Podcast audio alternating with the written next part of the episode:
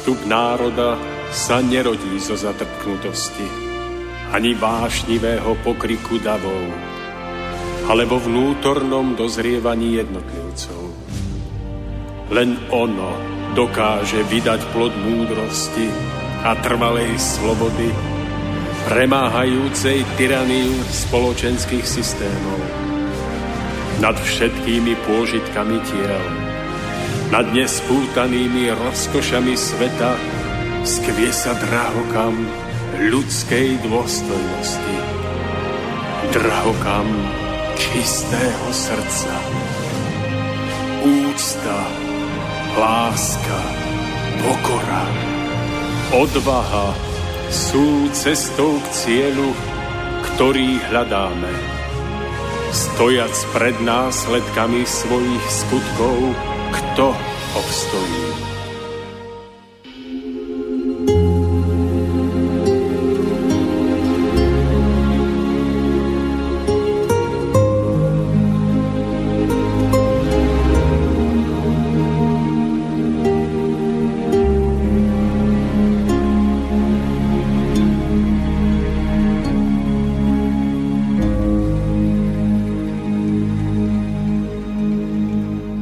Človek so svojím jednostranne prepestovaným rozumom sa rád oddáva pôžitku poznania, pričom pravé poznanie, skutočná múdrosť a pravda nepochádza od neho. On z nej môže iba čerpať alebo sa ju snažiť napodobniť. Žiaľ, pre svoj pád do hriechu nedokáže už oceniť ani nádheru spočívajúcu v jednoduchosti. Výsledkom jeho namáhavého učenia nemôže byť predsa niečo, čo dokáže pochopiť aj dieťa. Skutočná pravda je však jednoduchá. Natoľko jednoduchá, že jej pochopenie nevyžaduje namáhavé štúdium cudzích názorov. Vyžaduje len bdelý pohyb ducha, prežívajúceho život tak, že dokáže vnímať súvislosti vo všetkom, čo sa okolo neho deje a čo sa ho dotýka. Všetko múdre a dokonalé pramení z jediného zdroja múdrosti a dokonalosti, zo samotného stvoriteľa. Čím viac sa k nemu svety približujú, tým sú nádhernejšie a dokonalejšie. Takže v nich vládne o to väčšia radosť a harmónia. My ľudia sme uspôsobení tak, že pri dosiahnutí istého stupňa čistoty a vnútornej prežiarenosti, ku ktorej nám pomáha napríklad modlitba, je náš duch schopný vystúpiť do vyšších úrovní odkiaľ môžeme v inšpiráciách čerpať múdrosť a predobrazy, ktoré v týchto sférach pulzujú. Človek je povinný načerpanú múdrosť a nádhernú prenášať potom na zem a tam ju postupne pretvárať na obraz nášho skutočného domova, duchovného raja. Nám však ovocie zo stromu poznania zachutilo, až sme sa stali na ňom úplne závislí. Utvrdili sme sa v domnienke, že sídlom zdroja poznania je náš pozemský rozum. Prestali sme tak čerpať z pravého zdroja a svojou pestovanou márnomyselnosťou, domýšľavosťou, duchovnou pýchou a lenivosťou, strhávajúcou nás neustále nadol, sme si rúhavo zasypali predurčenú cestu, vedúcu do nášho duchovného domova. Následky tohto zlíhania sú pre nás hrozivé. Vo všetkom, teda i v otázkach viery, sme sa odchýlili od pravdy. Veď Ježišové slova o nutnom znovuzrodení v duchu, teda v Božej vôli, neznamenajú nič iné ako nutnú požiadavku našej úplnej vnútornej premeny. Na cestu hore si nesmie, nesmieme ponechať ani len zrniečko toho, čo sa nezhoduje so stvoriteľovou vôľou. To je pre nás to najťažšie, aké ťažké je zmeniť čo len jediný nesprávny názor – O to viac, ak jeho šíreniu venoval človek väčšiu, väčšinu svojho doterajšieho života. Svedčia o tom odveké spore medzi náboženstvami, medzi veriacimi a neveriacimi, ako aj medzi ľuďmi podobného zmýšľania, vyvolané náboženským fanatizmom a slepou vierou ľudí. Každý to vie lepšie ako ten druhý, preto vzdorovito zotrváva na tom, čo jeho rozum považuje za správne – to, čo tak veľmi v dnešnom svete chýba, čo je pre ľudí najpotrebnejšie, je pravá pokora. Ona jediná by dokázala pomôcť človeku obnoviť spojenie s pravým zdrojom poznania a tým nadviazať aj dávno stratenie, stratené spojenie s rajom. Už pred 2000 rokmi boli ľudia na Zemi natoľko zapletení do falošných názorov, že pre nikoho z nich nebolo možné nájsť stratenú cestu späť. Svetlo, ktorého stelesnením bol sám Boží syn, muselo za nesmiernych obetí príš, prísť až sem, aby nám v podobenstvách znovu a znovu ukazovalo, ako má človek žiť, ak sa chce vrátiť na cestu, z ktorej zišiel. Svojím slovom a príkladom chcel Ježiš odomknúť ľuďom bránu do duchovnej ríše. Málo ktorý z nás pochopil, že v celom stvorení, ktorého súčasťou sme aj my, sa dokonalosť a všemocnosť vôle stvoriteľa prejavuje pôsobením železných, nemeniteľných zákonov. Ide predsa o známe zákony a ich účinky, objavené na Zemi postupne i našimi prírodnými vedami. Veda Pravda, že nepozná zákonitosti riadiace naše osudy, ovplyvňujúce náš vnútorný život a určujúce našu púť po pozemskej smrti. Jediným cieľom zákonov je taká výstavba stvorenia, ktorá by každému tvorovi prinášala iba radosť, z nádhery, zo vzájomnej pomoci i z harmonickej spolupráce. Preto ak chceme nájsť kľúč k vlastnému šťastiu, Musíme sa týmto zákonom úplne podriadiť, aby sme ustavične na ne nenarážali, aby nám naopak boli oporou a poznášali nás. Nie je pre nás inej cesty, ak nechceme zahynúť. Rešpektovanie týchto zákonov predpokladá ich dokonalú znalosť, ktorú sa nám snažil sprostredkovať vo svojich podobenstvách aj Syn Boží. Koľký dnes nevedia pochopiť, že prijať Ježiša srdcom znamená prijať Božie slovo, ktoré stelesňoval, prijať zákony stvorenia do svojho najhlbšieho vnútra, rešpektovať ich, podriadiť sa im a žiť podľa nich. Aj vtedy, pred 2000 rokmi, sme mali prijať Syna Svetla do svojich srdc, chrániť ho, ctiť ho, nechať sa ním pri výstavbe kráľovstva nebeského na zemi viesť, Keby ho bol povolaný židovský národ prijal, mohol sa pod jeho vedením vymaniť aj, aj spod vplyvu rímskej ríše a natoľko zmocnieť, že by sa stal postupne neporaziteľným. Ako učiteľ národov by, by bol plnil svoje veľké zaslúbenie. Kráľovstvo nebeské by sa bolo mohlo šíriť po celej zemi, na ktorej mohol byť už vybudovaný odlesk duchovného raja. Nie je potrebné rozoberať dobu temna ani cesty, ktorými sa blúdiace ľudstvo uberalo. Dôležitejšie je pochopiť, že jediná cesta k pravde a k pravému životu vedie cez zušľachťovanie vlastnej osobnosti, cez pestovanie cností a cez vnútornú čistotu, ktorá je ukazovateľom toho, ako obstojíme v rozvíjajúcom sa súde. Uctievanie pána sa neprejavuje náboženstvom, ktoré je otrhnuté od života. Spočíva v každodennej, aj v tej najbežnejšej, najnepatrnejšej činnosti, v presvetlených a láskyplných medziludských vzťahoch, slovom vo všetkom, čo z nás vychádza a čo musíme neprestajne zušľachťovať a presvetľovať. Ako dobrí hospodári zušľachťujeme tým vlastné duchovné poklady, svoju o, svoje oživujúce jadro, ktoré sa môže stávať čoraz žarivejším, čistejším a ľahším, aby jedného dňa mohlo dospieť až tam, kde sa kedysi zrodilo, do duchovného raja. Cesty, ktoré doň vedú, sú však pre väčšinu z nás stále zahatané. Príjemný predvianočný večer zo štúdia Slobodného vysielača v Banskej Bystrici zasielam všetkým vám, milí poslucháči, ktorí ste si naladili reláciu Cesta v zostupu a srdečne vás vítam v úvode krásneho, jubilejného z tého vydania relácie. Myslím si, že mi dáte zapravdu, keď poviem, že sme spoločne už urazili veľmi dlhý a krásny kus cesty a ak mi dovolíte, tak eh, v úvode by som troška štatistického údaja Začiatok relácie Cesta v zostupu sa začal písať presne podľa toho, čo je v archíve 24.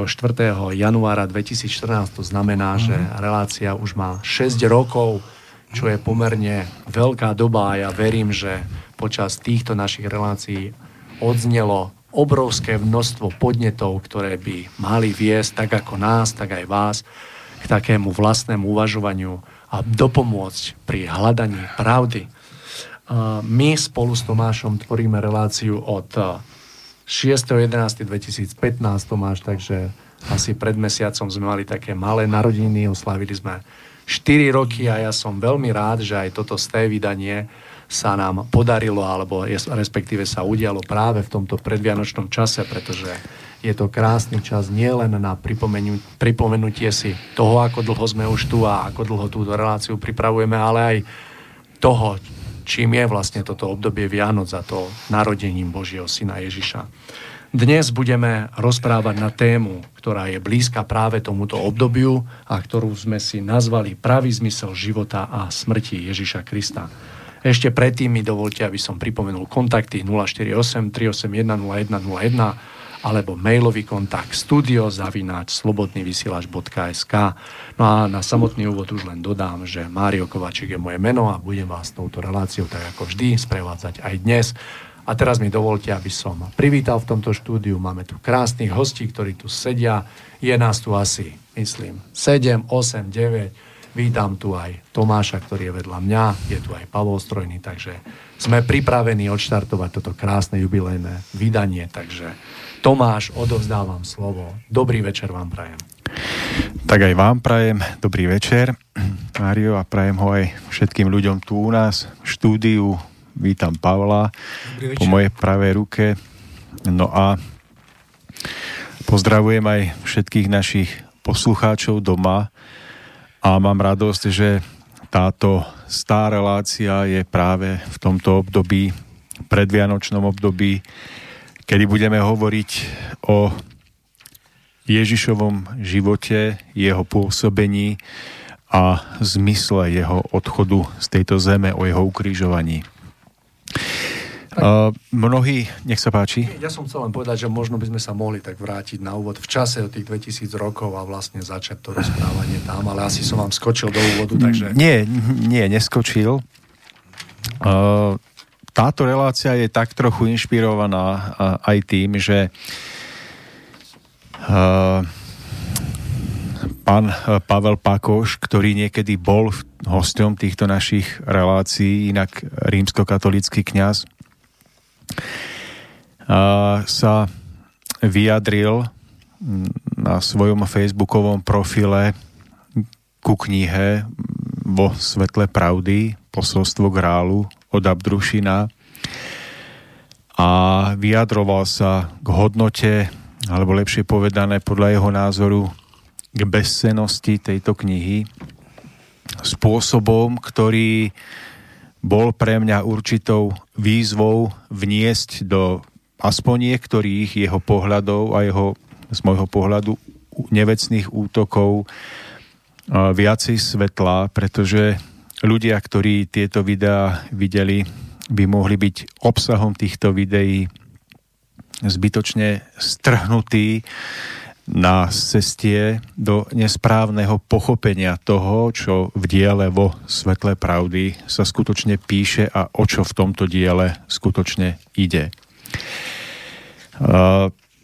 Keby sa jednalo o vecný názor pána Pavla Pakoša, tak ho asi komentovať nebudem, ale vnímal som, že sa jedná o hrubý útok na toto knižné dielo a na jeho autora, a tak som si povedal z úcty k tomuto dielu vniesť do tejto problematiky trošku viacej svetla.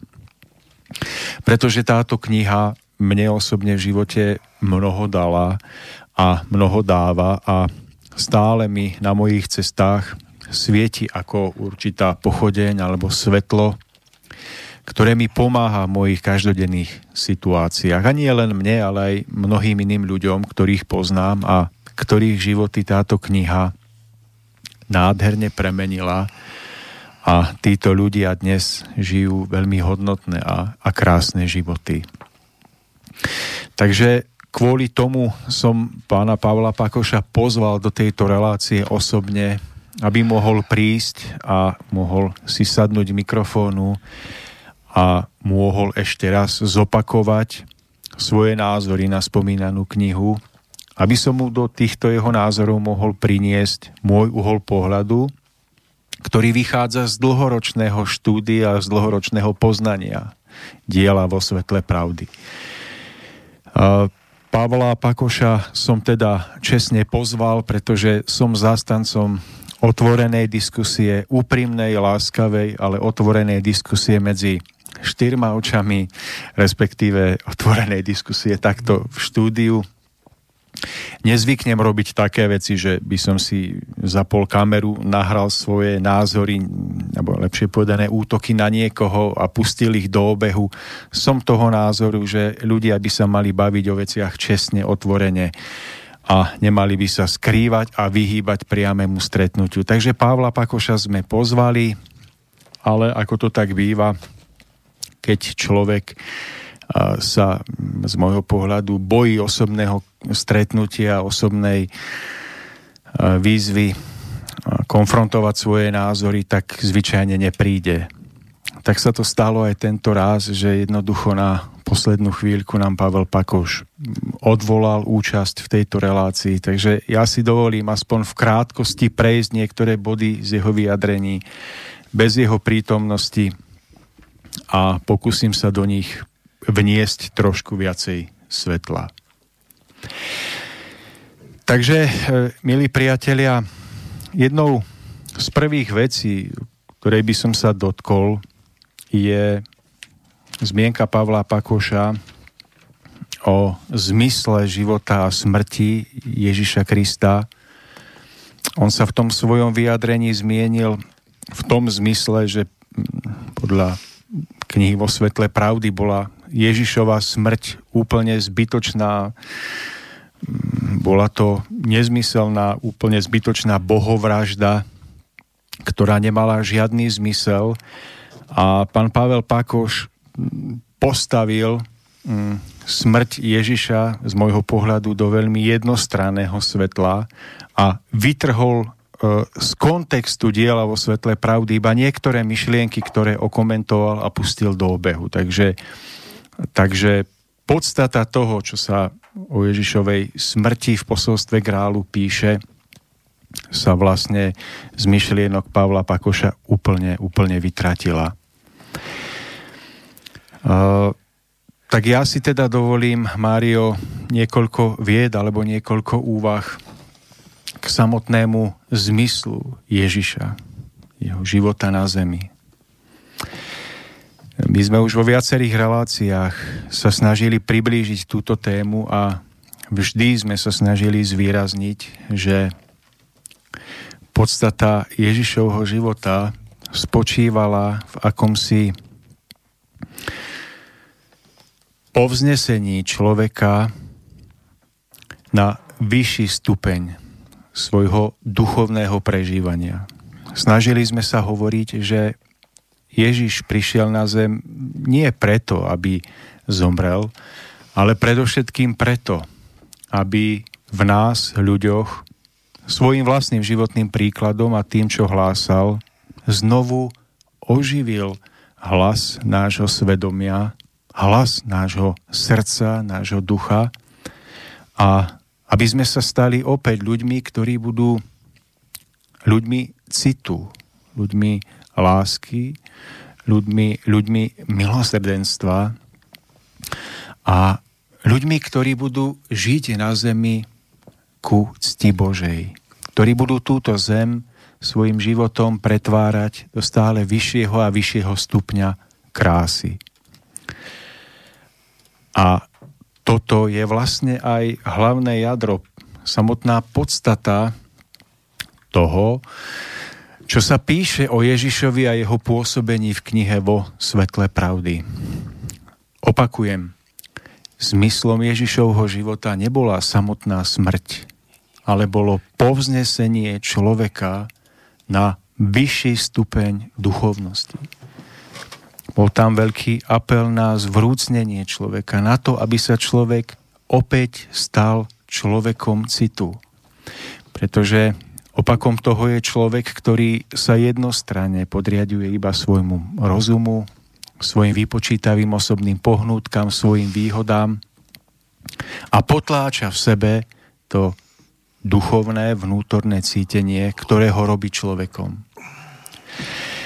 A celé posolstvo grálu je vlastne veľkou výzvou k tomu, aby sa človek skutočne stal človekom ducha, človekom citu, človekom srdca, ktorý prekoná svoj mozog, prekoná svoje nízke pohnútky, ktoré v ňom vládnu, žiaľ vládnu. A aby sa opäť stal človekom ducha. A to má svoje sprievodné javy, pretože človek, ktorý sa stane človekom ducha, je človekom, ktorý žije v súlade s celým obsahom Ježišovho evanielia. Pretože človek ducha je človek na správnom mieste, obetavý, súcitný, milosrdný, pracovitý, úprimný. A v tom je obrovská zhoda. Čiže keď v posolstve grálu vo svetle pravdy sa píše, že človek sa má stať človekom ducha, má v ňom opäť zvýťaziť cit nad rozumom, tak to je plne v zhode so samotnou podstatou celého Ježišovho evanielia lásky. Ale to sa nedá pochopiť, ak si z posolstva grálu vytrhnete nejakú vetu, ktorú okomentujete. To sa nedá pochopiť, ak ste vnútorne naladení tak, že chcete iba na niekoho nakýdať špinu. Sa dá pochopiť iba vtedy, ak otvoríte svojho ducha, svoje srdce a budete s otvoreným duchom čítať jednak knihu posolstva grálu a jednak budete študovať Bibliu a Evanielia Ježiša Krista. Jedine vtedy sa vám otvorí duchovný zrak a budete schopní vnímať podstatu obidvoch učení. A jedine vtedy dokážete spoznať obrovskú zhodu medzi týmito dvoma učeniami, ktoré sú v skutočnosti v podstate vedúce k jednému cieľu. A tým je človek duchaplný, cituplný, človek, v ktorom nevládne chladnokrvný kalkul a rozum, ale v ktorom vládne duch. Pretože duch je tak v Ježišovom evanieliu, evanieliu aj v posolstve grálu tým jediným múdrym vládcom a správcom pretože má v sebe schopnosť citu a lásky. Rozum samotný, keď vládne, nie. On je iba chladnokrvne vypočítavý, chladnokrvne kalkulatívny, chladnokrvne sebecký k sebe a k ostatným. Takže chápete, o čom tu vravím? Tá podstata týchto dvoch veľkých učení má v sebe skryté jadro. Tým je premena človeka z človeka rozumového, mozgového na človeka, v ktorom vládne duch, srdce a cit. A celé posolstvo grálu je apelom na túto premenu. Ale zároveň celé evanielium Ježiša Krista je apelom na túto premenu. Pretože o čom vraví Ježiš, keď hovorí o tých, ktorí budú na konci dní patriť k zachráneným, a tým, ktorí budú patriť k zavrhnutí. Hovorí tam podobenstvo o ovciach a capoch. A hovorí, že jedni budú oddelení od druhých. A tí, ktorí budú patriť na stranu spasených a zachránených, to budú ktorí, Mário? No, tí dobrí. No ale jak sa prejavujú tí dobrí? No tým duchom, tým citom. A jak sa to prejavuje v každodennom živote? No tak podľa podobenstva Evanielia, tam budú patriť tí, ktorí podali vodu smednému, tí, ktorí, ktorí navštívili nemocného alebo väzneného, tí, ktorí priodeli nahého. Skrátka tí, ktorí vo svojom každodennom živote preukázali veľkosť ducha, súcitu, lásky, seba zaprenia v prospech niekoho druhého. Ale o čom sú tieto vlastnosti? No predsa o prvenstve ducha nad hmotou, o víťazstve citu nad rozumom, obetavosti nad sebectvom A o čom je celé posolstvo grálu? Keď pán Pakoš vraví, že tam nie je jedna zmienka o milosrdenstve. Veď celé posolstvo grálu je o tom, že človek má žiť tak, aby v ňom konečne zvíťazil duch, to znamená cit a láska nad tým nízkym, ktoré vládne dnes. A ak toto nedokáže napríklad pán Pakoš pochopiť, tak to znamená, že by sa nemal k posolstvu grálu vyjadrovať, pretože ho nenahliadol do neho okom ducha a srdca. Opakujem, iba si vypichol nejaké myšlienky, ktoré svedčia o tom, že podstatu tejto knihy skutočne žiaľ nepochopil. Čiže Mário, keď hovoríme o Ježišovom živote, tak, tak vravíme o tom, že na každodenných alebo v každodenných životných situáciách, hlavne na rovine našich najbežnejších medziľudských vzťahov, sa ukazuje hodnota, rídzosť alebo nehodnota a nepravosť nášho skutočného vnútorného života. Nie v rečiach, nie, nie vo veľkých vyhláseniach, ale v tom, ako žijeme v každodenných maličkostiach voči iným ľuďom. Na pracovisku, v rodine, medzi priateľmi, skrátka všade, kde náš život spojí s inými ľuďmi. A to je obrovská zhoda diela vo svetle pravdy a Ježišovho učenia, keď obi dve hovoria, že jedine vláda ducha, citu a lásky robí človeka skutočného vládcu, robí človeka pánom nad sebou samým a nakoniec aj nad svetom. Ale, ale nie pánom v tom, že by išiel on určovať, hm, čo je alebo čo nie je správne, ale pánom v tom, že začne slúžiť. Skutočný pán je iba ten, kto slúži. To nakoniec vyplýva aj z Ježišovho, Ježišovho hm, podobenstva, kde on s e, učeníkom umýval nohy, aby im ukázal, že ten, kto slúži, je skutočne veľkým. Nie ten, kto si necháva posluhovať. Ale keď teda, keď teda ako teda Ježiš vlastne sám chápal svoju smrť, alebo to, že mal byť ukrižovaný, Mario, neviem, či ste nad tým niekedy premyšľali, ako on sa zmienuje o svojom živote a o svojej smrti e, v podobenstvách. Neviem, v podobenstvách možno nie, možno len takým zamyslením, že e, sám Ježiš e, v rámci toho, že vnímal dobu a tú strnulosť ľudí, ktorí ho obklopovali a uvedomoval si, že vec musí nabrať takýto, takýto spád a že jednoducho nie je možné sa jej vyhnúť. A práve naopak myslím si, že vnímal veľký význam práve v tom, že keby bol cúvol vtedy, že by napríklad zachránil sebe život, tak eh, myslím si, že by tým poprel úplne všetko, čo prišiel doniesem na tú zem. Takže na jeho smrť sa ja nepozerám ako na nutnú, ale ako na, na že nebola zbytočná, ale že nebola nutná. Mm-hmm. No tak napríklad eh, Pavel Pakoš sa, sa vyjadruje o tom, že autor posolstva Grálu s nikým hm, odborne nekomentoval alebo nepreberal svoje názory na Ježišovu smrť, že tieto názory nemajú žiadne teologické opodstatnenie.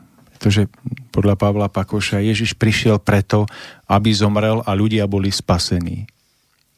No a tým hrubým spôsobom zautočil na túto knihu, tak ja by som veľmi rád v krátkosti mm, ponúkol niekoľko vyjadrení zachytených v Novom zákone, ktorých sa Ježiš vyjadruje o svojej smrti.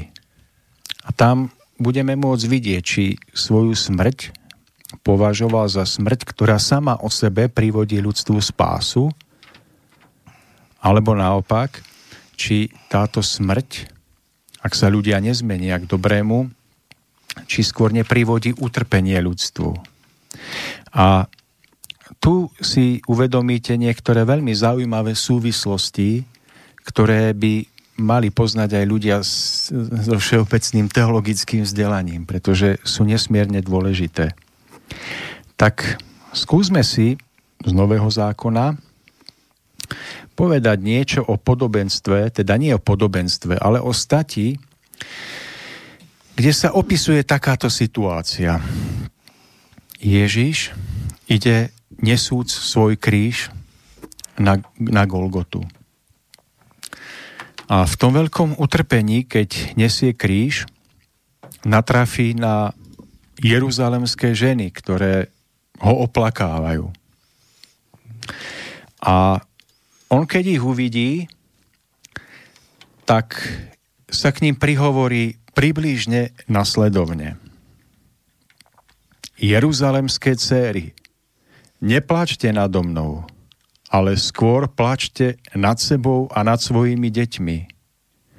Prídu totiž dni, kedy budete hovoriť blahoslavené neplodné životy, ktoré nerodili a prsia, ktoré nekojili. Vtedy ľudia začnú hovoriť horám, padnite na nás a pahorkom prikryte nás. Lebo keď sa toto deje so zeleným stromom, čo sa stane so suchým? Toto je veľmi zaujímavá časť Ježišovej cesty na Golgotu, pretože v nej môžete veľmi jasne vidieť, ako Ježiš sa pozera na ľudí, ktorí sa rozhodli ukrižovať ho. On im totiž nehovorí, neplačte, ale buďte blažení, pretože svojou smrťou vás vykúpim. On im hovorí, neplačte nado mnou, ale plačte nad sebou a nad svojimi deťmi, preto, čo mi robíte. Pretože príde na vás utrpenie, kedy budete hovoriť blažené ženy, ktoré nerodili a prsia, ktoré nekojili. Pre hrôzu toho, čo sa so mnou chystáte spraviť. Chápete tú úplne jasnú súvislosť toho, ako Ježíš chápal svoju smrť? Opakujem ešte raz, a to aj pre Pavla Pakoša, keď to počúva. Keby bol Ježiš chápal svoju smrť tak, že ňou ide spasiť ľudstvo, bol by logicky musel povedať ženám plačúcim jeruzalemským, neplačte, ale tešte sa, lebo ja idem za vás zomrieť a zachránim vaše, vaše duše. No tak sa usmejte, ale on im prísnym hlasom povedal, dobre počúvajte, toto vám hovorím, state z Biblie katolíckej cirkvi. Neplačte nado mnou, ale plačte nad sebou. Tak prečo majú nad sebou plakať, keď on ich ide spasiť? Plačte nad sebou za to, čo mi robíte. Chápete to ešte raz? Neplačte nado mnou, ale nad sebou. Čiže tu je úplne jasné vidieť,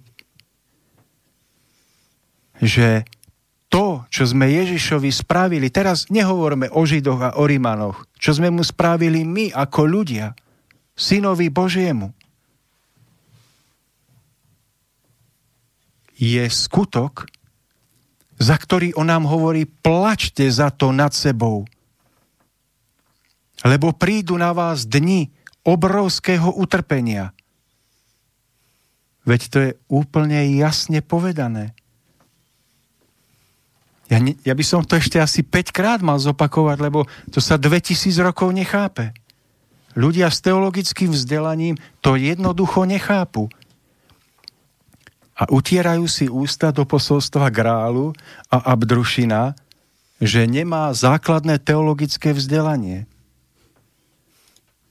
Keď tu máte čierne na bielom povedané, čo čaká ľudí, ktorí ukrižovali Krista – tak kde je tu reč o spáse? A prejdeme aj k tej spáse, ale trošku neskôr. Pretože smrť Ježiša súvisí so spásou, ale úplne inak, než sa to chápe. Tak toto je stať o ženách jeruzalemských. A to inak si uvedomte, že tie ženy, to namiesto nich by ste si tam mohli postaviť ktoréhokoľvek z nás, ľudí. Tu nejde o ženy jeruzalemské. To je každý jeden človek na zemi, pretože my všetci sme ukrižovali Krista. Nie iba Židia a Rímania. My ako ľudstvo.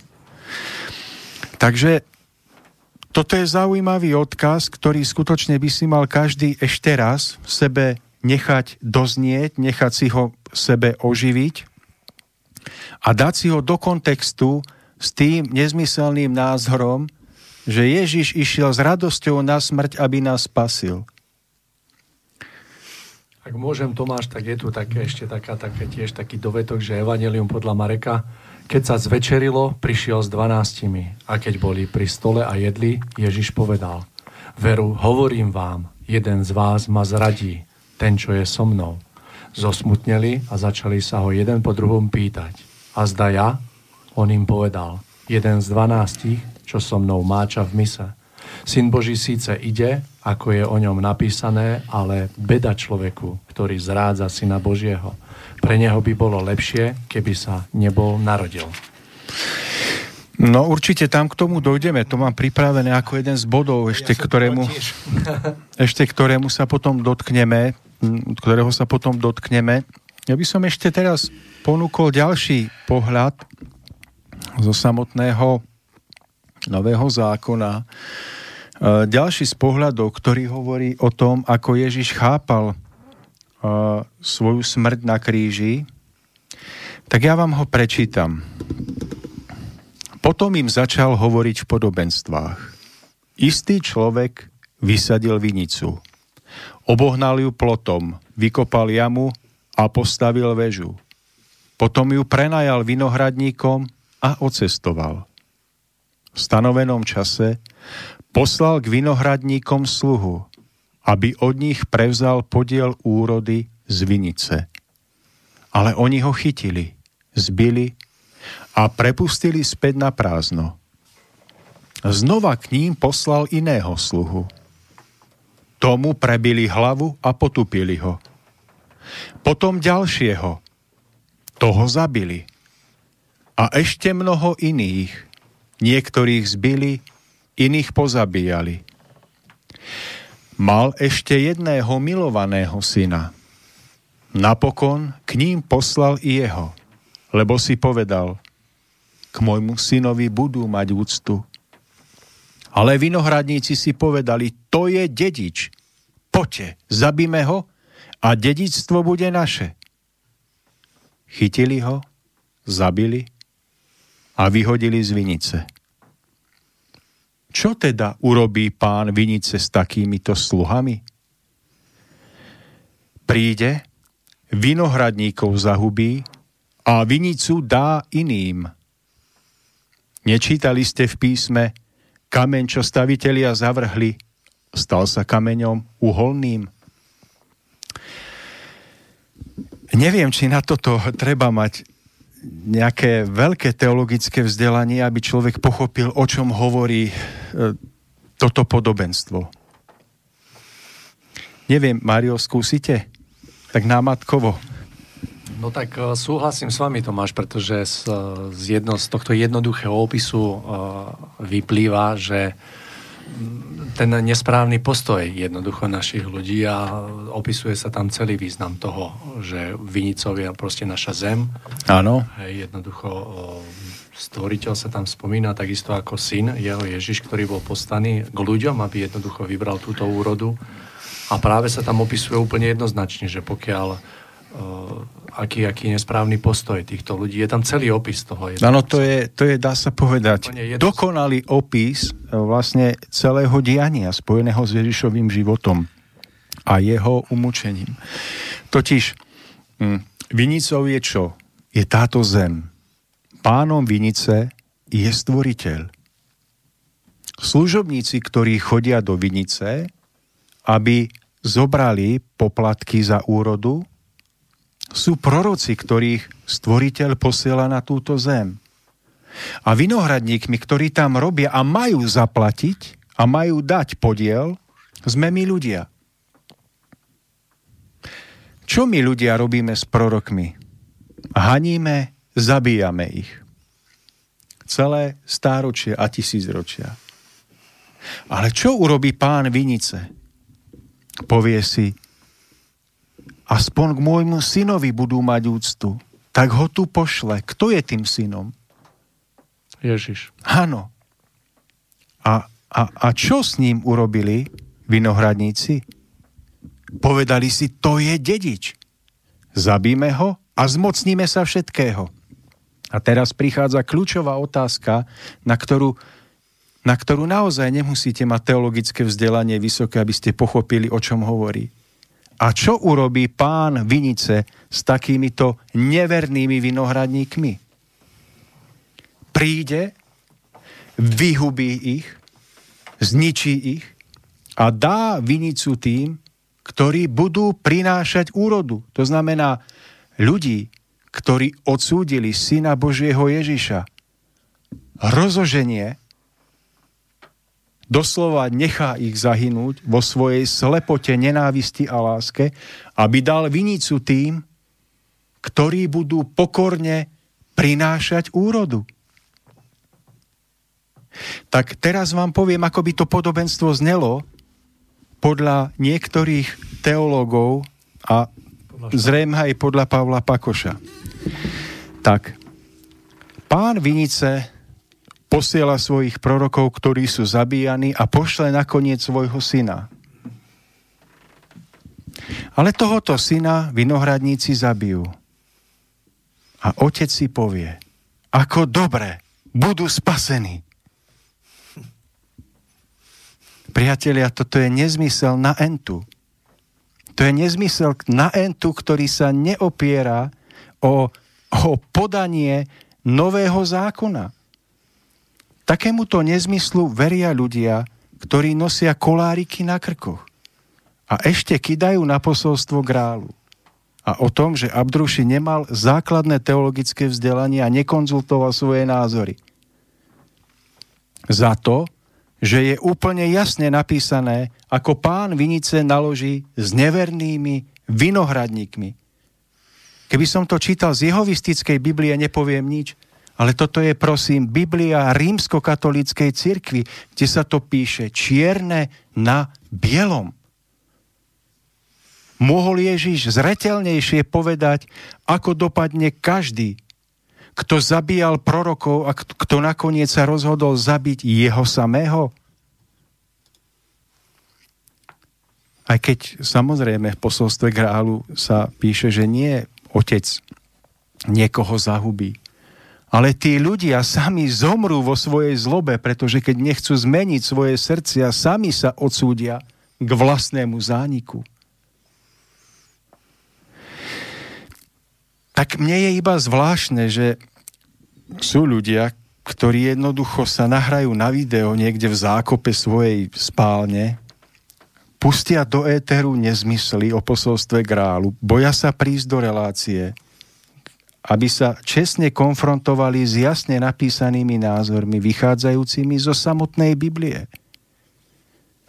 A pretože takýchto ľudí je veľa, skutočne nemám čas sa venovať všetkým. Ale, ale aby aspoň symbolicky bolo zadosť urobené pre pochopenie toho, čo je v spomínanej knihe napísané, tak, tak tieto podobenstva k tomu sa pripája, Mário, ten váš príbeh, ktorý hovorí o tom, ako sa Ježiš vyjadruje k Judášovi. Hovorí, nevyhnutné je, aby som bol zradený, ale beda tomu, kto ma zradí. Prečo hovorí beda tomu? Veď ak by to bolo nevyhnutné, Chcené tak potom Judáš by bol iba prirodzeným prostredníkom naplnenia Božej vôle, lebo bez rady Judášovej by nemohlo byť spasené ľudské pokolenie.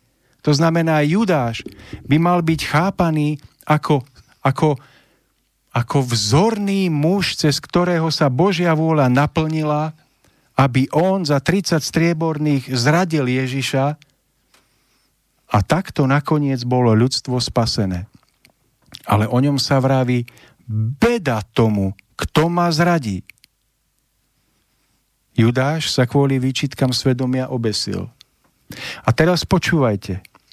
Je nevyhnutné, aby sa to stalo, ale beda tomu, kto to spraví. Prečo povedal teda Ježiš, je nevyhnutné, aby sa to stalo? Lebo je to Božia vôľa? Keď všade vidíte, že to Božia vôľa nie je. Je to nevyhnutné, ale iba, a to si zapamätajte, pre krutosť a tvrdosť ľudského srdca je to treba. Nie preto, že je to Božia vôľa. Pre tvrdosť a krutosť ľudského srdca je to treba.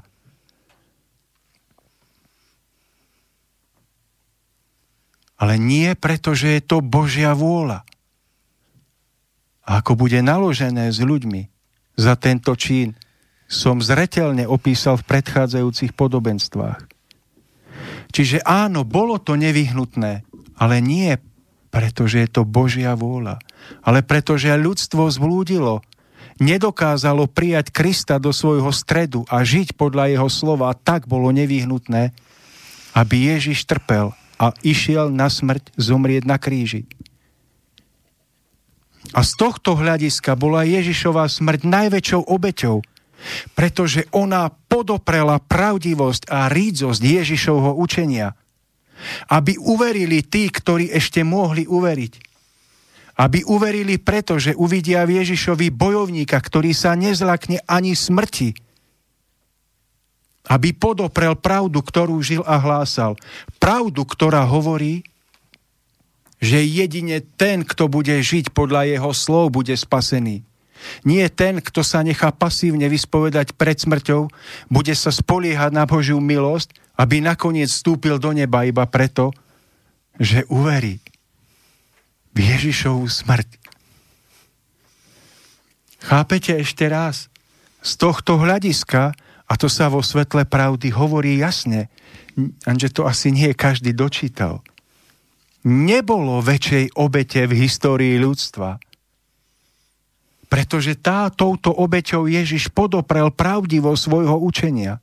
Ale podstata tohto učenia hovorí, že jedine premena ľudského srdca vám prinesie spásu Vaša námaha, práca, poctivosť, úprimnosť. O tom hovorí Ježišové učenie a dôkazom je ďalšia myšlienka, ktorú vám prečítam opäť z Nového zákona. Lebo nie každý, kto mi hovorí, pane, pane, vôjde do nebeského kráľovstva, ale iba ten, kto plní vôľu môjho Otca, ktorý je na nebesiach. Mnohí mi v onen deň povedia, pane, pane, či sme neprorokovali v Tvojom mene, nevyháňali sme v Tvojom mene zlých duchov a nerobili sme v Tvojom mene veľa zázrakov? Vtedy im vyhlásim, nikdy som vás nepoznal, odíďte odo mňa, páchatelia neprávosti.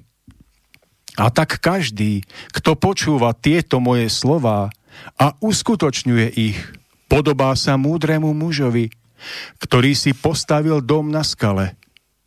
Spustil sa dážď, privalili sa vody, strhla sa výchrica a oborili sa na ten dom, ale dom sa nezrútil, lebo mal základy vybudované na skale.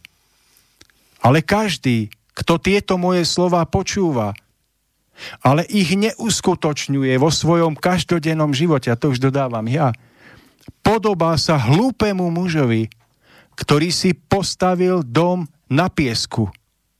Spustil sa dážď, privalili sa vody, strhla sa výchrica, oborili sa na ten dom a dom sa zrútil. Zostalo z neho len veľké rumovisko. Drahí priatelia, Pavel, tu máte jasne napísané, že nie je samotná viera v Ježišové ukrižovanie, nie samotná viera v Ježiša, ale život podľa učenia a zákonov, ktoré hlásal, sú oným pevným základom, na ktorom má stať budova, stavba života každého z nás. A jedine keď na tom stojí, tak sa nezrúti v návale dažďov a vetra. Lebo každý, kto takto nepostaví na svojom živote, na pevnom základe svojho života, tak ten stavia na piesku a jeho dom sa zrúti. Chápete, že tu Ježiš hovorí, nie je viera vo mňa, nie je moja smrť ale váš život postavený na skale zákonov Božích, opravdivého života so srdcom, ktorý, ktoré vládne je životom, vďaka ktorému dojdete do nebeského domova. A aby podoprel pravdivosť týchto slov, kvôli tomu išiel na kríž. Kvôli tomu bola jeho smrť nutná. Aby nám ukázal, že nikto sa nemá v živote báť, cúvnuť, keď ide o pravdu. Ale smrť mala podporujúcu, umocňujúcu úlohu tomu najdôležitejšiemu. Jeho učeniu, ktoré keď žijeme, tak je základom našej spásy. A o tomto je dielo vo svetle pravdy, priatelia. O týchto hodnotách písal Abdrušin vo svojej knihe aby sme chápali, že jedine vlastná premena napriek svojej nedokonalosti, ale najvyššie možné úsilie o vlastnú premenu je oným postavením domu na pevnej skale, čo môže nakoniec priviesť človeka do Božej milosti. A jedine z tohto pohľadu vlastnej premeny je Ježišova smrť na kríži najväčšou obeťou – ale pasívny život v záhalke, v zahnívaní, kedy sa spolieham na to, že keď sa pred smrťou vyspovedám, pôjdem do neba, to je najväčšie rúhanie, o ktorom hovorí samotný Abdrušín. Nežite v tomto sebaklame. Ale v tomto žijú milióny veriacich katolických cirkví. Preto sa obraciam aj na Pavla Pakoša. Prečo sa vo svojich videách nevyjadruje k tomuto? Aby sa ľudia nespoliehali na to, že keď sa pred smrťou vyspovedajú, pôjdu do neba. Ale aby sa premenili už počas svojho života, pretože ako hovorí Ježiš, jedine ten človek postaví dom na skale a odolá. Preto som zástancom toho. Nekydajme na druhých, ale pozrime sa do vlastného hniezda. Nevyťahujme triesku z oka svojho brata, ale vyťahnime najskôr brvno z vlastného oka – pretože inak zasievame vojnu v mene Krista. A križujeme ho po dvoch tisíckach rokov vždy na novo. Ale my máme medzi sebou tvoriť, budovať, hľadať to, čo nás spája.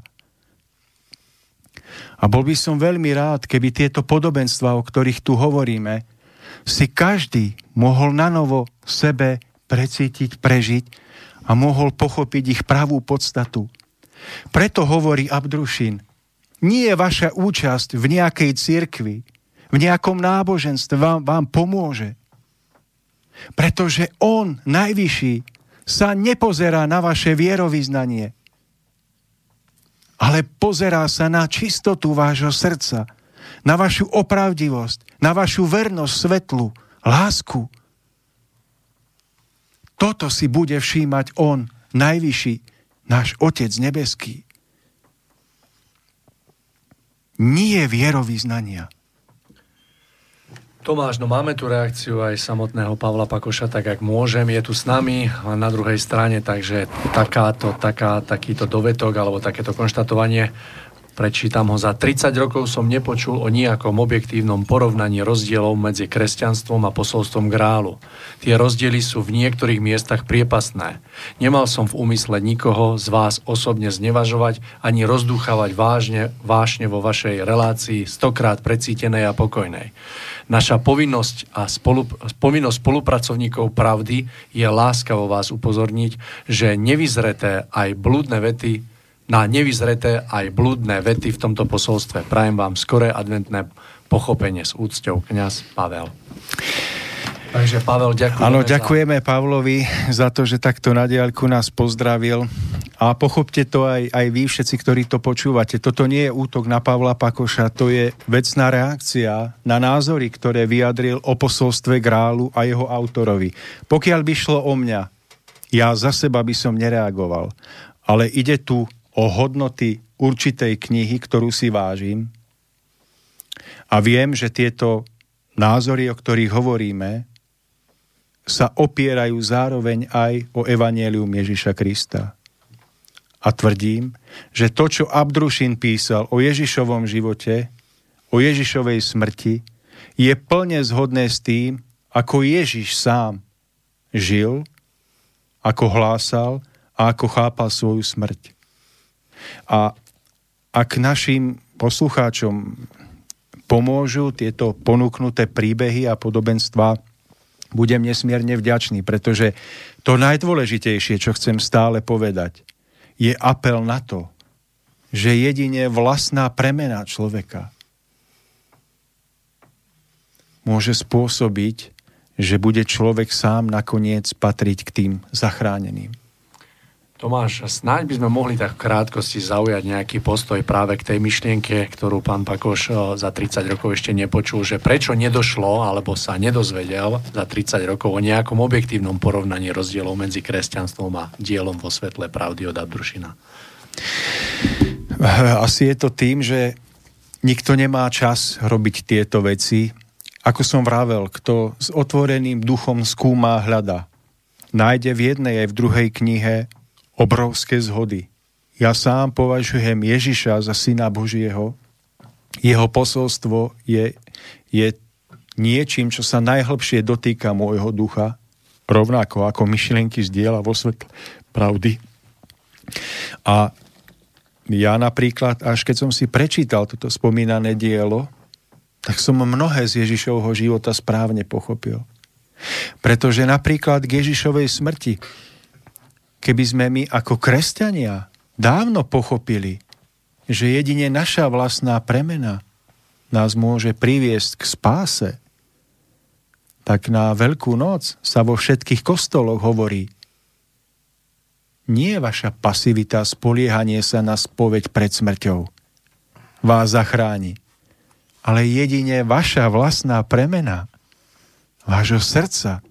To je to najťažšie, čo musíme urobiť pretože to je tá najväčšia úloha a najťažšia úloha pre každého jedného z nás. My nemusíme premeniť spoločenský systém, vymeniť predsedu vlády, prezidenta. My, my sme povinni urobiť túto jedinú najťažšiu vec, z ktorej celá premena spoločnosti vyplýva.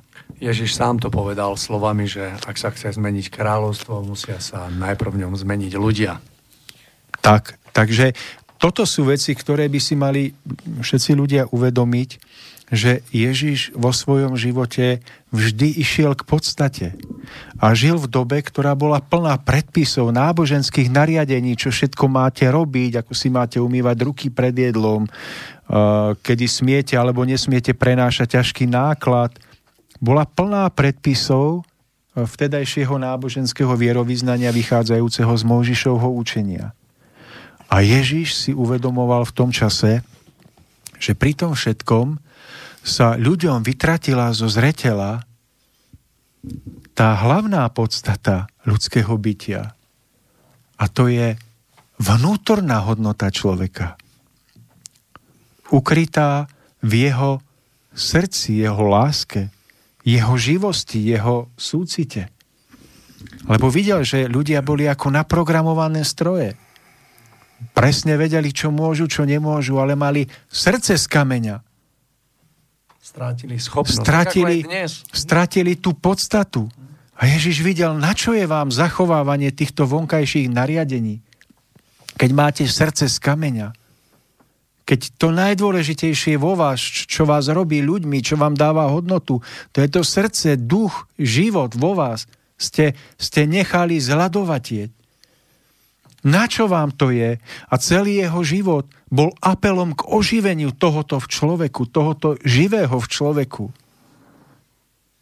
A sám to v živote dokázal, že v tých jednotlivých situáciách života vždy preukázal veľkosť svojho srdca, svojho ducha.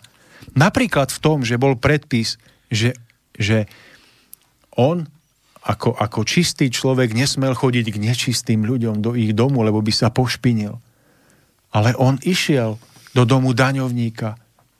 Išiel medzi ľudí, ktorí žili hyrivým životom.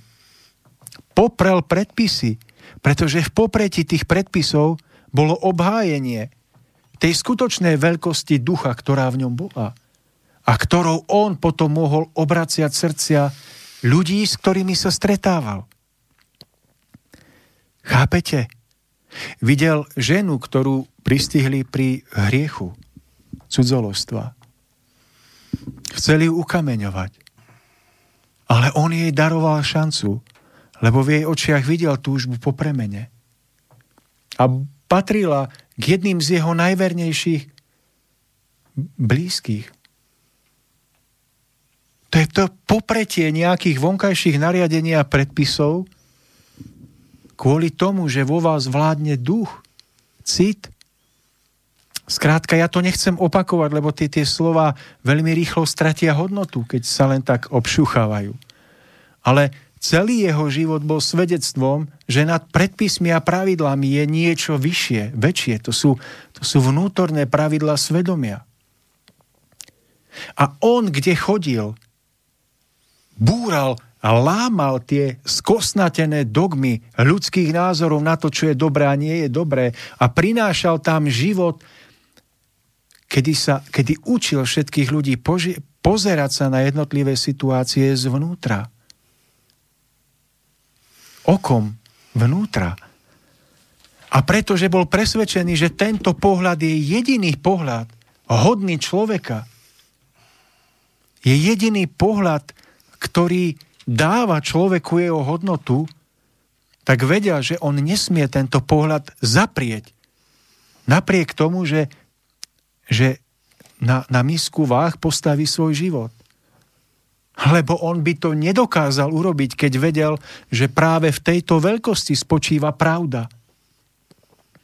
O živote, o hodnote, on nemohol povedať, keď, keď teda bol e, v konfrontácii, že či cúvne alebo necúvne, nemohol povedať, že, že ja sa skriem, lebo chcem žiť. Ale tá jeho božskosť spočíva v tom, že dokázal čeliť strachu z vlastnej smrti, aby podoprel to, o čom tu vravím, tú podstatu pozerania sa na život zvnútra oslobodený od rôznych strachov, hnevov, emócií, ktoré strhávajú človeka. Skrátka, bojoval celý život o to, aby nám priniesol svedectvo o tom, že jedine tento vnútorný pohľad dá vracia človeku jeho vlastnú hodnotu. Nie zachovávanie vonkajších štruktúr a predpisov, v ktorých sa ľudia vychváľujú do výšky, robia asi funkcie v cirkvi, ale majú ľadové srdce a pretože Ježiš si najviac ctil túto pravdu, tak nemohol cúvnuť a išiel za ňu na kríž. Ale opakujem, jedine keď to pochopíme, tú podstatu jeho života a usilujeme sa o premenu, tak môžeme dôjsť k vlastnej spáse, k tomu, ako ste spomínali, druhému znovuzrodeniu v duchu. A vtedy je pre nás aj samotná smrť Ježiša určitým príkladom, že na zemi to je žiaľ tak, že kto sa usiluje o vlastnú premenu, je trňom v oku, pretože nezapadá do, do rámca nejakých formálnych spoločenstiev, ich pravidiel, začína dráždiť, tak nejakým spôsobom príde o hlavu alebo o život. A keď nie je fyzicky, tak aspoň morálne. A opakujem, tu, to prepojenie dôležité. Ja ako dlhoročný čitateľ diela vo svetle pravdy vidím do podstaty tej knihy. Hovorím, že ona nabáda k človeku, človeka presne k tejto premene. Keď na stovkách miest hovorí, nedovolte, aby vám vládol rozum.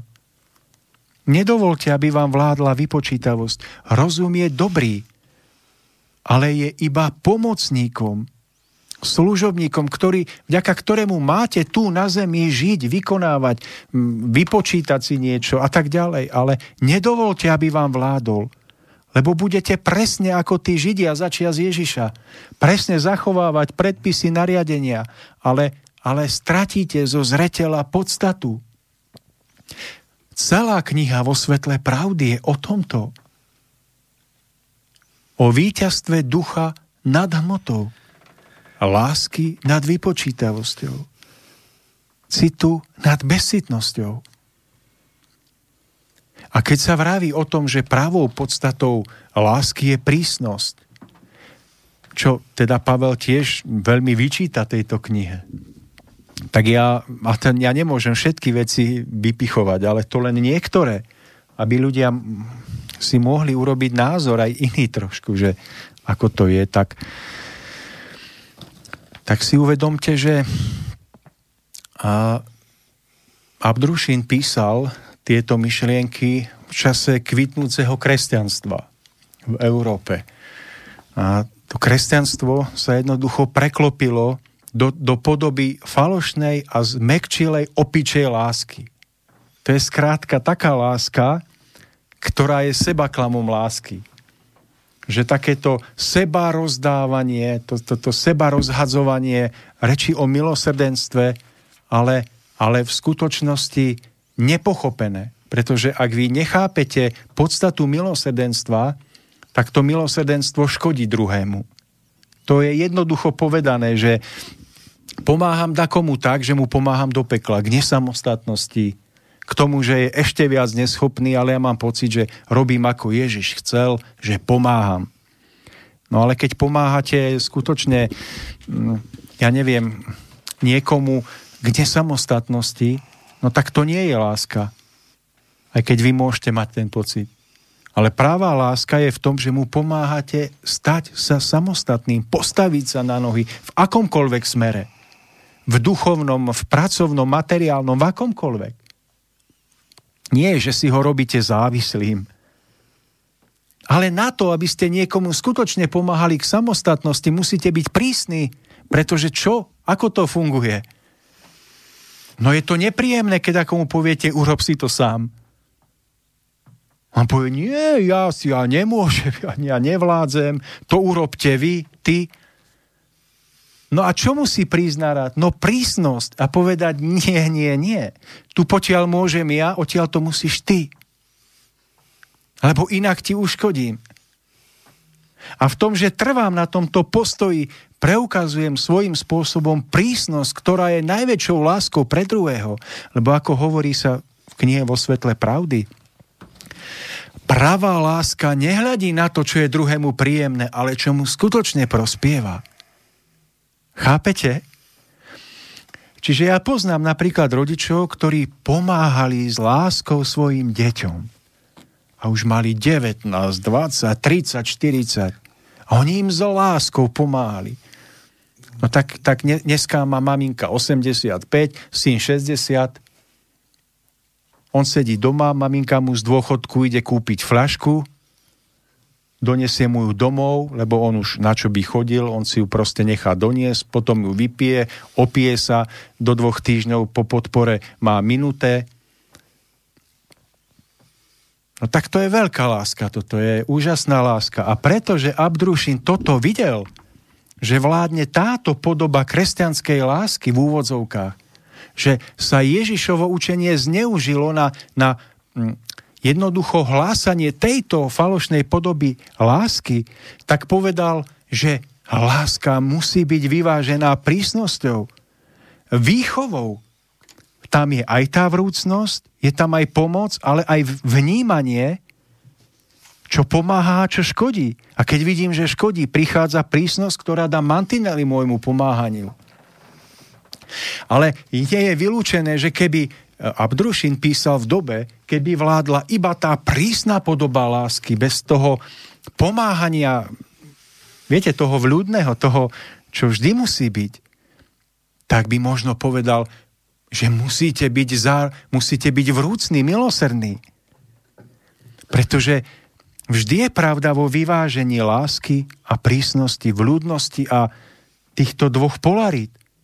A to, že on písal o prísnosti, bolo preto, že ľudstvo bolo posunuté do extrému falošnej lásky, zmekčilosti. A každý, kto prichádza ako pomocník pre ľudstvo, vždy vyvažuje extrémy do zdravého harmonického stredu. A preto sa píše v tej knihe o prísnosti. Ale opäť, toto nemôžete pochopiť, ak si otvoríte niekde prednášku, prečítate si, že o prísnosti, potom si zapnete kameru a odpálite sa tam. A, a narobíte viacej škody ako osohu. To musíte poctivo chápať súvislosti. Musíte naozaj preniknúť do podstaty. Takže, takže hovorím v diele vo svetle pravdy. Je láska poňatá ako súhra vľúdnosti a prísnosti. Pričom zdravý stred týchto dvoch pólov s vedomím toho, čo je skutočne dobre pre človeka, ktorému pomáhame, je cestou k naplnenia, naplneniu pravej lásky. Poviem vám to ešte na jednoduchom príklade, mohli by sme ich povedať stovky, ale naozaj nemá zmysel opakovať, hovorí tu stovky príkladov starý človek, ten už relatívne nevládze. No tak môžete prísť a robiť za neho všetko. Čo sa stane? No umre oveľa skôr, ako keď budete správne vnímať, kde, sú, kde je miera toho, čo môže a toho, čo nemôže.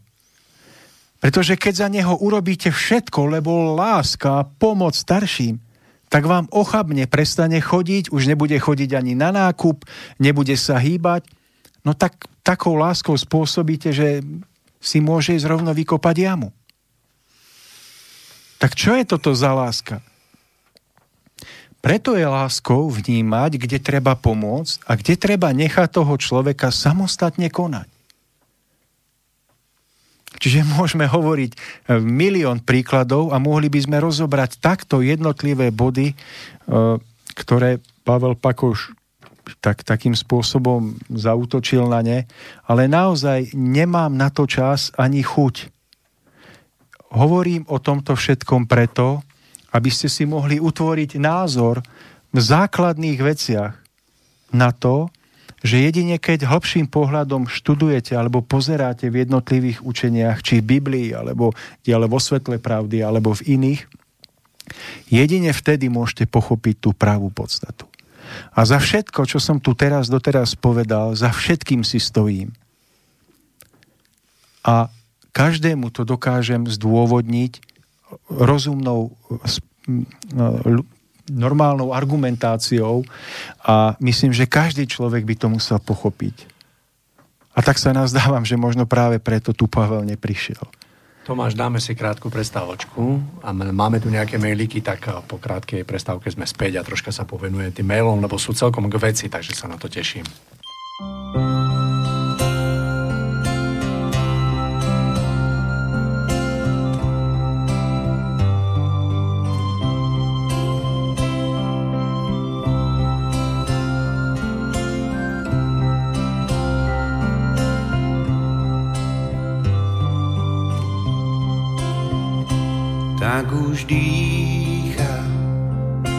Vianoc do srdc všetkých nás. Ticho sa blíži úžasná noc, nádeje a lásky čas. Tak jak prichádza, sa mení svet kopec objatí boskov a krásnych vied. Je to krásne, keď zistíme zas, že Ježiško je v každom z nás.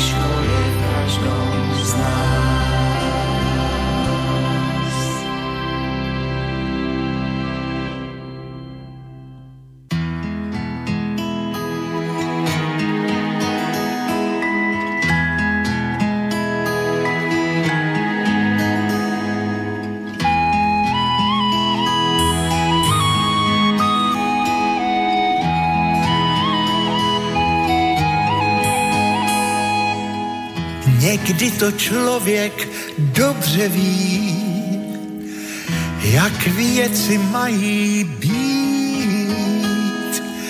Soumrak se snáší za oknem, se sněhem padá klid. A dál? Aby se v kamnech topilo.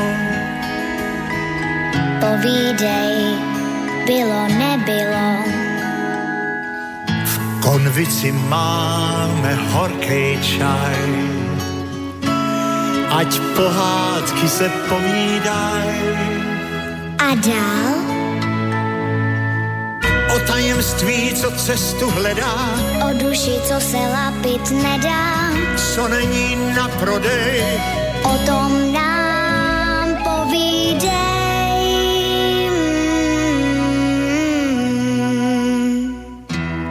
jak vítr venku lampy zháší, v ulicích bloudí Mikuláši, čerti si v blátě máčí ocasy, andělům sněží na vlasy.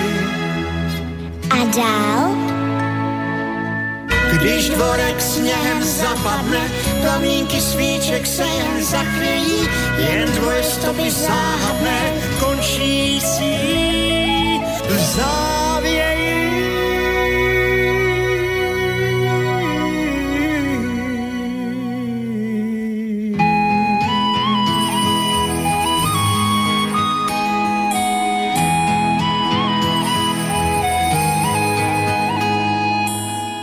Nesnaž se všemu rozumět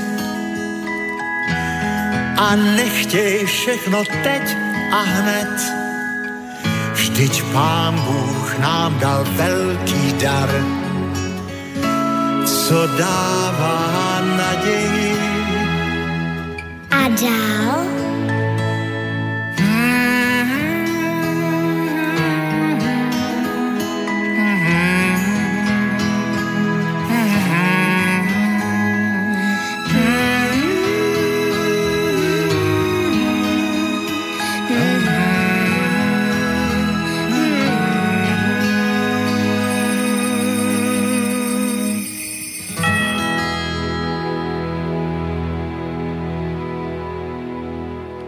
Takže po prestávke sme späť, budeme v našom rozprávaní pokračovať a ak dovolíte, začal by som mailami, takže prvý mail od nášho poslucháča Ivana.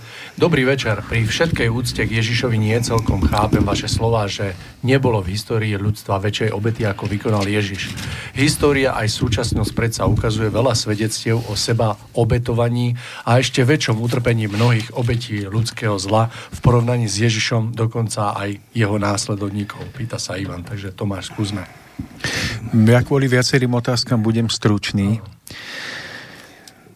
Chápem to tak, že mm, Ježiš neprichádzal ako jeden z nás ľudí, ale prichádzal od Otca, prichádzal z úrovní, ktoré sa nachádzajú nad našim duchovným domovom, nad našim pôvodom a prichádzal ako vyslanec od samotného stvoriteľa.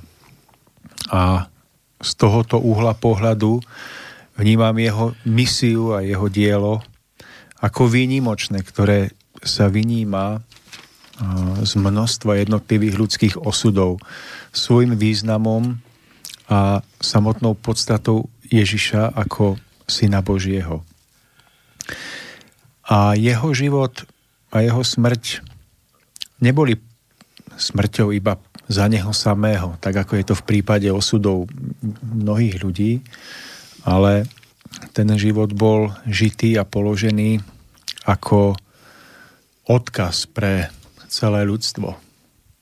Takže z tohoto pohľadu by som povedal, že vnímam jeho smrť ako celkom výnimočnú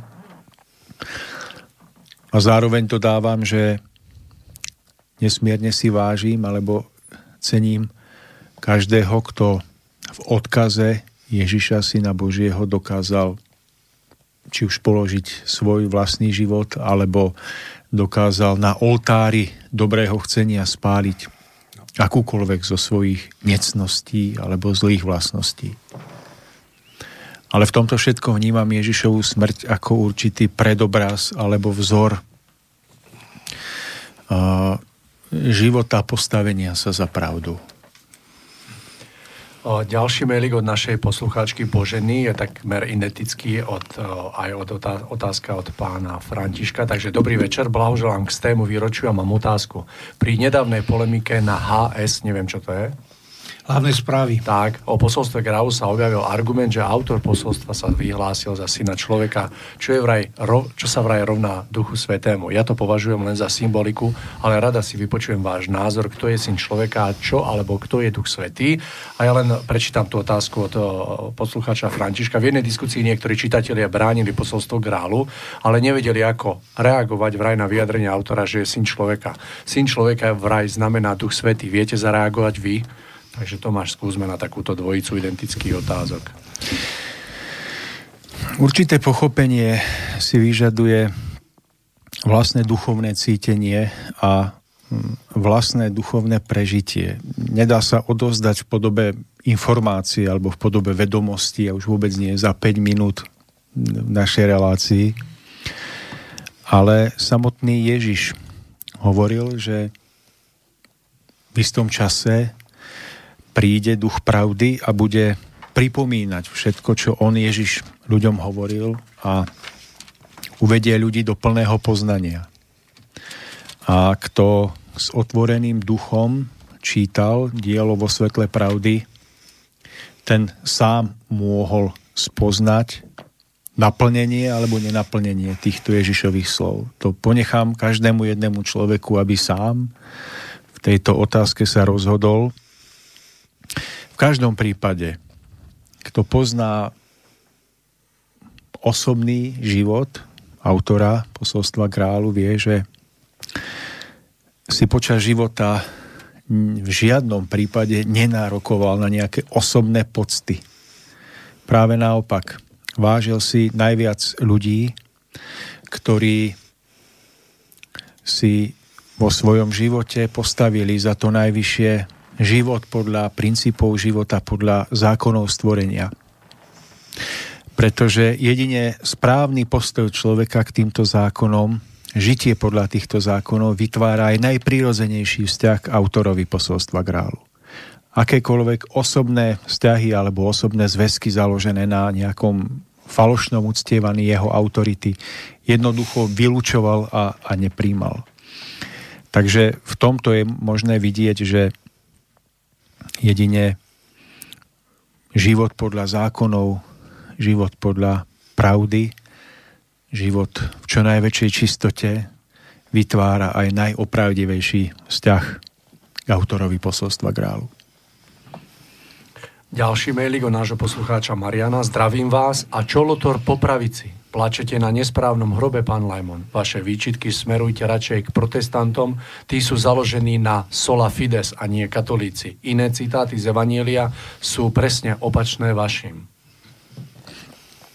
No tak by som chcel tie citáty počuť, pretože všetko, čo som tu povedal, vychádza z nového zákona, z učenia Ježiša a ja si z Ježišovho života čítam dosť často pred spaním a môžem povedať, že akýkoľvek obraz alebo akúkoľvek vetu z nového zákona vám môžem v tomto zmysle potvrdiť a opakovane vyložiť.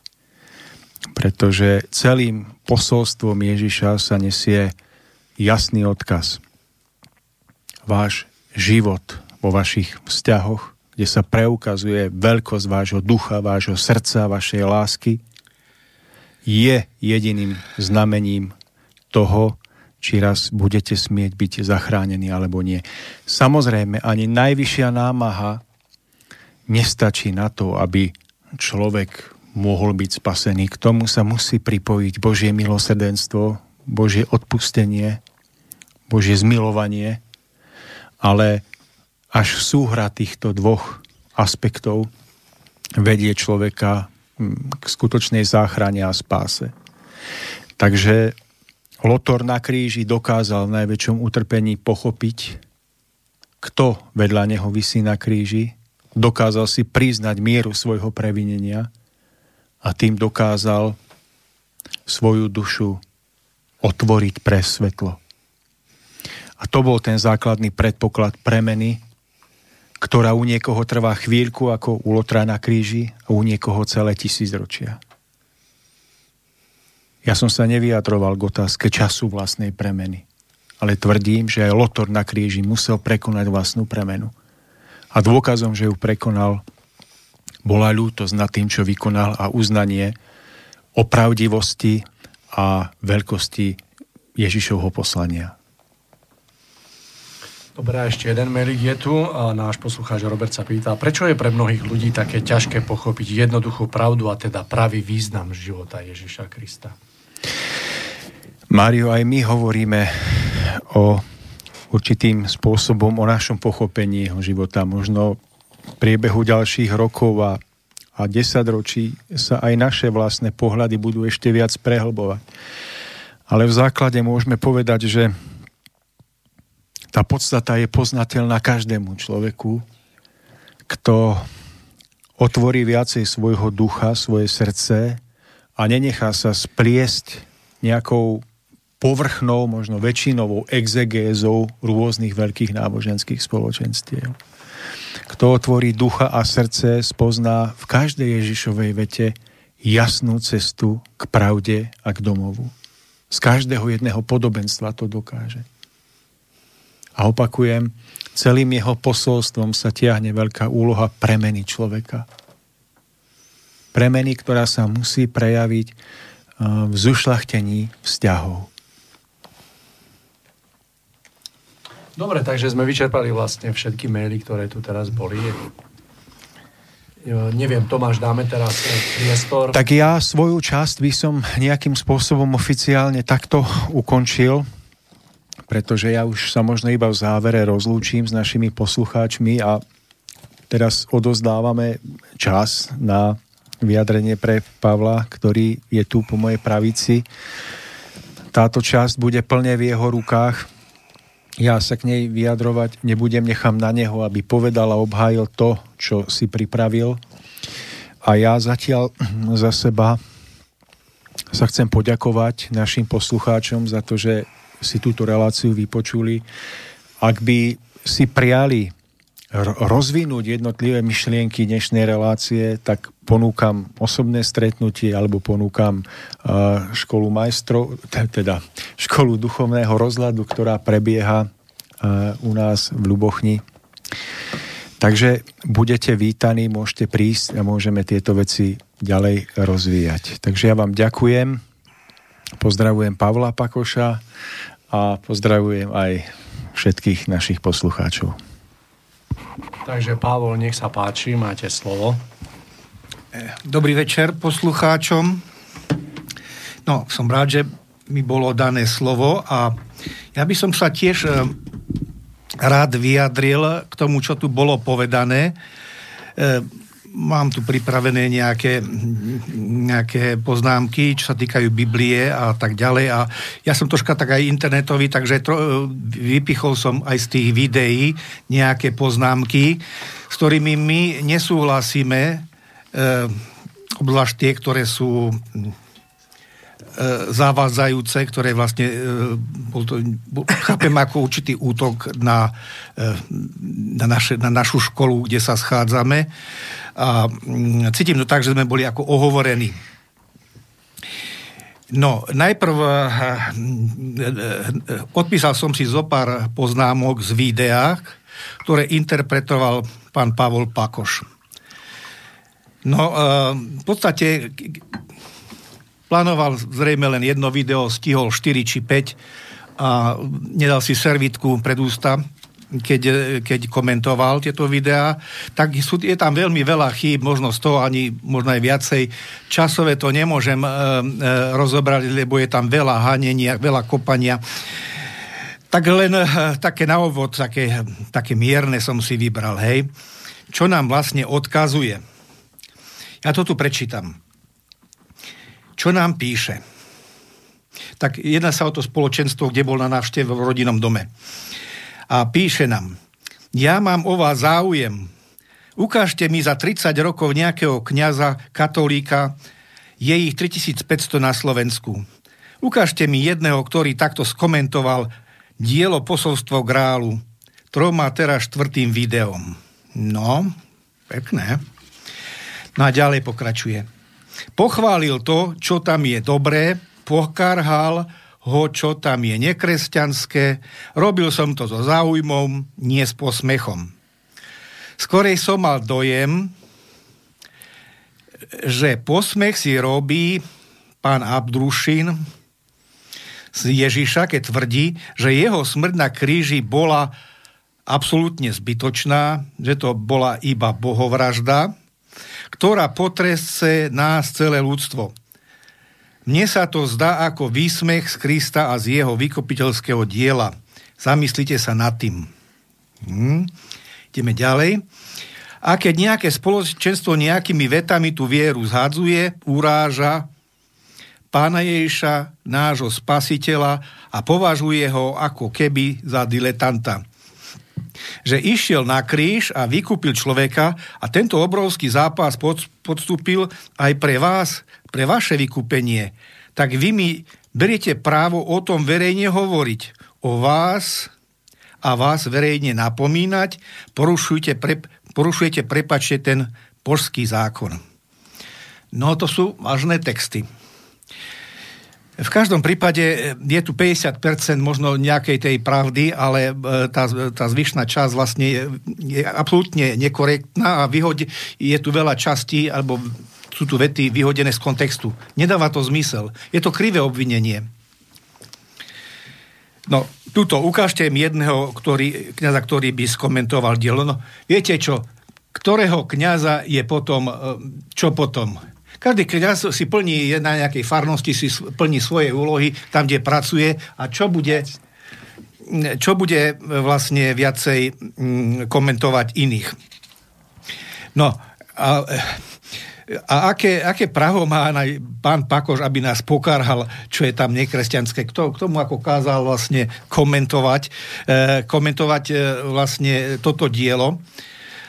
No a ešte poviem, eh, že keď bol u nás na návšteve, tak vlastne my sme nehovorili, to bola Hej.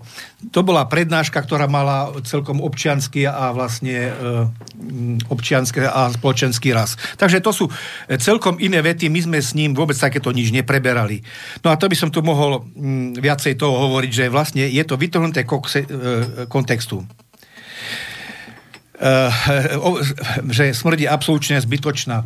No také od nás, z našeho spoločenstva by takéto vetu nik eh, nevyslovil nahlas. Hej? Takže je to zneváž, nevážovanie eh, tej návštevy a to, že sa vyjadroval takto o našom spoločenstve.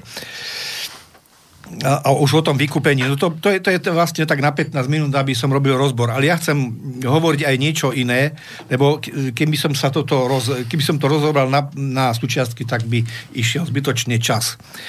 Uh, ide, ide mi hlavne teraz o túto myšlienku, že mm, pán Pakoš stále tvrdí, že mm, vražda uh, syna Božieho bola chcená Hej, to je ako prioritný bod. E, že e, bola chcená, aby ľudstvu bolo v tú hodinu toho utrpenia sňané všetky hriechy. Hej. To je, ten pohľad nie je vecný. Treba, e, treba sa s tým troška vyhrať, lebo ja, viete, to je prieči iným zákonom, je to je zákon zachovania energie, také nemožno celému ľudstvu sňať naraz všetky hriechy. Ja, ja si to neviem ako predstaviť.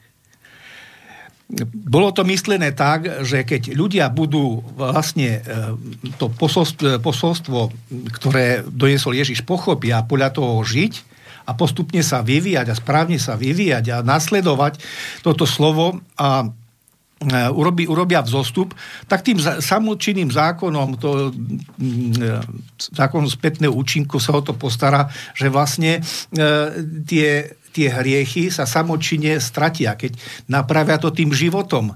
Hej, budú žiť podľa posolstva, ako sa učí, miluj svojho blížneho a tak ďalej Biblii, tak, sa, tak to, čo je zle, odpadne. To je zmysel je posolstva, že, e, že podľa toho, ako žijeme, aké máme to bytie, e, tak vlastne si buď robíme do tých osudových nitiek dobre alebo zle. No a ke, keď to odžijeme, odpracujeme, tak e, to, te, tá chyba, ak chcete, e, vina alebo hriech, sa stratí. Nie je možné človeku hriech sňať. Hej? E, no práve, že to je proti Božím zákonom, lebo ten presne e, hovorí, že čo zaseješ, to zožneš. Hej? Uh, neodídeš, hej, v našom prípade zo zeme, kým nezaplatíš do posledného haliera. Bože, mlyny merú pomaly, ale isto. No to je o, te, o tom účinku. To je to bytie, že stále niečo vyrovnávame a buď sa polipšíme, alebo teda klesáme a tak ďalej. No ale poďme si pozrieť e, tento bod, či tá vlažda bola chcená, hej, lebo ja som sa zameral na túto otázku. E, vražda a potom ako je to s tým hriechom. E, niečo ako prečítam, ako túto mm, z tej, tej Biblie, e, mám pred sebou. No to, toto je odsek, ktorý sa číta, keď je, keď je eu, Eucharistia v kostole, ale je to veľmi známa veta, všetci ju poznajú. Že toto je moja krv novej zmluvy, ktorá sa vylieva za vás všetkých na odpustenie hriechov.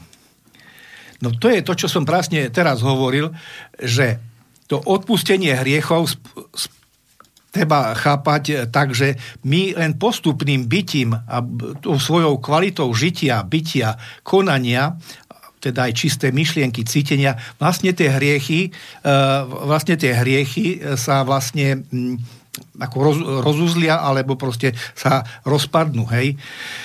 Takže je to, je, to, je, to posol, je to správa, je to posolstvo také, že máme žiť podľa tých Božích prikázaní, či už je desatoro, alebo na mojich miestach, že neubližovať bližnému, miluj svojho bližného. To je to odpustenie hriechov. Lebo, to, lebo keď som tak, ako som to prečítal, tak samozrejme veriaci alebo kresťan povie si, aha, tak treba ísť e, sa vyspovedať a tak ďalej a už to mám jasné. O tom sme už hovorili, že to takto nejde. To, odpustenie si treba zaslúžiť svojim bytím. No tak to je vlastne taký prvý bod, čo som chcel povedať ako to máme chápať. Teraz ešte poďme ďalej. Ja si to tu hneď nalistujem. Ako to je vlastne s tým uh, ukrižovaním, či bolo chcené alebo nechcené. A vypichneme si uh, niekoľko bodov. Pavol, kým to nájdete, tak ak môžem do toho vstúpiť. Mm. Vy ste spomínali veľmi vážnu myšlienku, ktorá sa číta v kostole. Mm práve pri tom premenení chleba na, na Ježišovo telo, tak ako to katolíci chápu, tak tam sa hovorí, že toto je krv, ktorá je vyliata na odpustenie hriechov za mnohých. To znamená, to, to treba pochopiť správne. Je je to krv, ktorá sa môže hm, stať pre ľudí spásou, ale iba vtedy, ak sami zmenia svoj život a oni sami potom prežijú, že to utrpenie, ktoré im spôsobujú ľudia kvôli pravde, takže toto utrpenie vidia aj na samotnej ceste Ježiša a v akomsi predstihu. A oni sami potom pochopia, že človek mnohokrát za pravdu musí trpieť a mnohokrát musí za pravdu položiť aj život. A pre týchto ľudí je smrť Ježišová tým veľkým vzorom alebo príkladom odvahy a, a odhodlania kráčať za pravdou. Tak, tak pre nich má táto smrť ten, ten pravý zmysel, pretože oni ju chápu správnom kontexte Ježišovho života a Ježišovho učenia. Ale pre ľudí, ktorí si vyložia Ježišov život tak, že stačí sa spolahnúť na, na samotnú smrť na kríži, tak je, je práve táto krv tým najväčším uh, zločinom a stáva sa tým uh, najväčším zlom, ktoré ľudstvo spáchalo synovi Božiemu Ježišovi.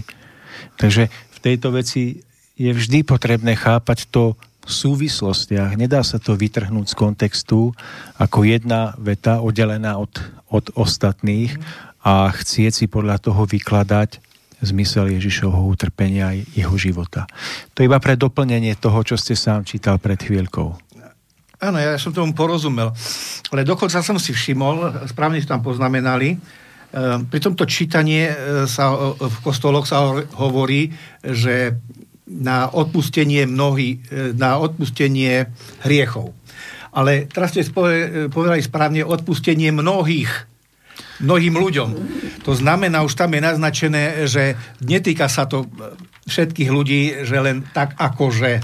To, tam treba aj ten spôsob života zaradiť. Takže nie všetci, ale určitá čas, keď hovoríme o odpustení. E, chcem tu povedať, to slovo mnohých sa teda nečíta. Hej, to je rozdiel. Ale v Biblii je. No dobre, tak ešte som chcel ďalej ešte o tej vražde vlastne, či to bolo chcené alebo nechcené. Lebo tu čítame, to je kapitola posledná večera označenie zradcu a už bolo tu aj naznačené, uh, už Mário čítal hodne z toho. No, uh, ja to už len ten posledný riadok. Namočil smitku do chleba a dal Judášovi synovi synovi Šimona Iškariotského. Hneď po tejto smitke vošiel do neho Satan. No, lebo sú tri veci. Hej? Toto je jedna vec, toto je začiatok. Druhá vec je, ehm, ehm, keď e, Ježiša zajali, zajali v Getsemanskej záhrade a tretia vec je tá Golgota. Ale tu je prvá myšlienka, že kde je, kde, kde, kde, čo sa stalo. Všimnite si. E, povedal, e, a po tejto smietke vošiel do neho Satan. Keby to tak bolo naozaj, tak potom by sme museli e, uznať, že,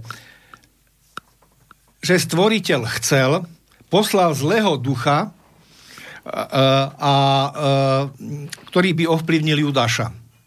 Môže to normálne cítiaci človek takú myšlienku prijať, veď ten duch tam, no už keď je to v Biblii, nemohol len tak vojsť. Niekto ho musel ako tam, ja už neviem, ako po, potlačiť, alebo čo, ale to nie, tak nemôže byť, že by tá smrť bola chcená, lebo tu je, tu je to prvý záber, prvá veta, ktoré, ktorá je pred znamenaním toho ukrižovania.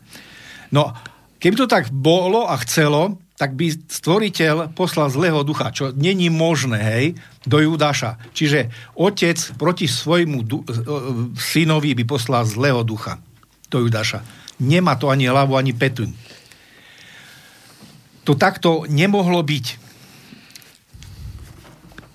No a ešte ďalej, ja si to tu nalistujem, e, 96, momentíček. 6. prepustenie. Hm. Hm. 97. Hm. Že tiež tá druhá verzia, e, e, kde sa hovorí, že to je zase, to prvé bolo od od Matúša, teraz je od iného autora, že kto so mnou namáča ruku mise, ten ma zradí. Syn človeka síce ide, ako o ňom bolo napísané, ale beda tomu človeku, kto zrádza, ktorý zrádza syna človeka. Pre neho by bolo lepšie, keby sa nenarodil. Tak to je jasný pohľad, že, že nebolo chcené, aby e, teda nebolo chcené z hora, nebolo chcela, e, teda nebola žiadna príprava, nebolo to chcené od stvoriteľa, aby, e, aby, aby táto vražda bola. Hej. Ona sa stala síce, ale už to bolo vinou ľudí, ich slobodnej vole, ale nebolo to chcené z hora, ako, ako z tých veľkých výšin. Takže beda, si, beda kto zrádza syna človeka. Takže, tak to je vidno, že, že, to je, že to je zrada a e, toto predsa stvoriteľ nemohol podporovať. Alebo, alebo ďalej, a, tu je o tých minciach.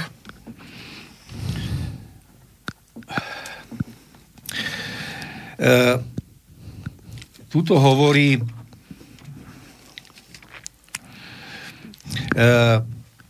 Judáš Zhrešil som, lebo som zradil nevinnú krv. Ale oni mi odvotili, no ako tí vojaci. Čo nás do toho? To je tvoja vec. A potom Judáš odhodil mince. Ešte aj ten Judáš pritáka, že vlastne zradil som nevinnú krv. To znamená tiež, že nebolo to chcené, že vlastne naposledy e, e, no, že, že uvedomil si svoju chybu a bol vrátiť e, mince, takže si vinu priznal. Takže to bola smrť akoby, akoby e, nebola chcená. Zase to potvrdzuje. A to, a to hovorí vlastne Judáš. Moment, ale 298. Pavol, uh, kým si to nájdete, mm-hmm. tak ak môžem do toho vstúpiť. No, dobre. Celými kresťanskými dejinami sa, sa nesie myšlienka, že je to práve baránok Boží, ktorý prichádza, aby sňal hriechy sveta.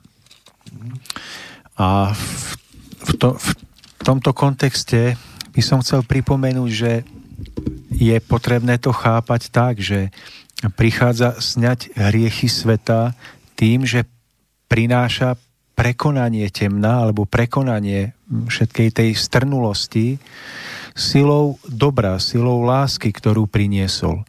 A vlastne toto je ten základ, ktorým ľudia môžu sňať hriechy sveta vlastnou premenou alebo vlastným pričinením. Pretože nebyť tohoto príkladu alebo tohoto vzoru, tak ľudia by utonuli strnulosti svojich predpisov a tých, tých vonkajších foriem. Takže on prichádza, aby sňal hriechy sveta tým, že prekoná všetku temnotu nízkosti a strnulosti a ukáže nám určitým spôsobom vzor alebo príklad, ako môže každý jeden človek vo svojom živote postaviť ten spomínaný dom na skale. Čiže na tejto myšlienke netreba vôbec nič meniť. Ona je správna tak, ako je.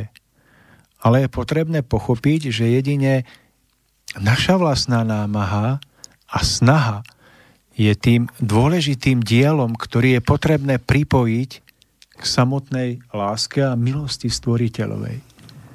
Pretože ak uveríme iba v to, že samotná smrť nás spasí, tak nás to stavia do pasívnej polohy pozorovateľov a vyčkávateľov na vlastnú spásu.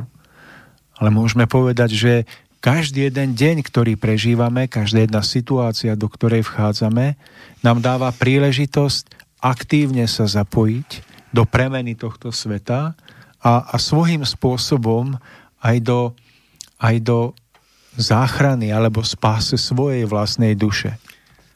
Takže to je pre doplnenie toho obrazu, pretože on je veľmi, on je veľmi silný a vážny, pretože ten obraz baránka, ktorý ide na smrť, je chápaný tak, ako je chápaný a práve preto mnoho, mnoho ľudí ostáva v tej pasivite vyčkávania na vlastnú spásu. Dobre, to bolo jasne vysvetlené. Uh, v 19. kapitole Ján uh, je Ježiš eh, u Piláta, je tam takýto roz, rozhovor. Pilát hovorí, nevieš, že mám moc prepustiť ťa a moc ukrižovať ťa? Ježiš odpovedal, nemal by si nado mnou žiadnu moc, keby ti to nebolo dané z hora, preto má väčší hriech ten, kto ma vydal k tebe. To je zase. E, hovorí sa tu, že e, väčší hriech na tom ukrižovaní ten, kto vydal, hej, kto do, došikoval. To boli tí veľkňazi, veľkňazi a, a vlastne e, tí kňazi okolo, sadúcejci a podobne. Tu je povedané, že oni mali, lebo vydali, doniesli, predložili, e, pokrivili vlastne ten, ten zámer, prečo ho tu došikovali. A bolo tu povedané, že oni majú to väčšiu vinu ako, ako vlastne e, ten Pilat. Ale hovorí sa tu o hriechu, to znamená, keď hovorí o hriechu, tak znamená, že to nebolo chcené. Že to je vina. Predsa. Takže e, treba to tak e, brať, že, že to nebolo len taká obeď uzmierenia, hej, ako sa to teraz vykladá všeobecne, ale bolo to niečo celkom iné. No a tu ešte mám e, taký záber, tu je tiež hm, e, manželka Pilatová Matúšovi 27 hovorí, nemaj nič s tým spravodlivým, lebo dnes som, dnes vo mne, dnes vo sne som veľa vytrpela pre neho.